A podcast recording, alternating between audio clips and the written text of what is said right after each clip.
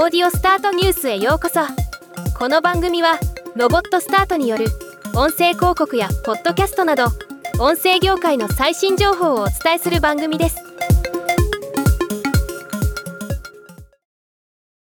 株式会社ノーボーダーの AI メディアプロジェクトが AI アナウンサー GPT を発表しました。2014年より同社が運用している AI アナウンサーの改良版でチャット GPT と Whisper と API で連携し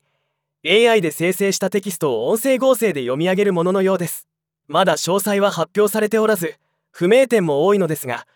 今後チャット GPT を組み合わせるサービスが増えることは間違いなくメディアの DX における一つの方向性として注目です。2023年3月中にベータ版の無料サービスを開始するとのことでまた使ってみた感想をお伝えできればと思います。ではまた。今回のニュースは以上です。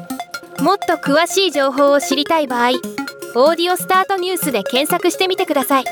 ではまたお会いしましょう。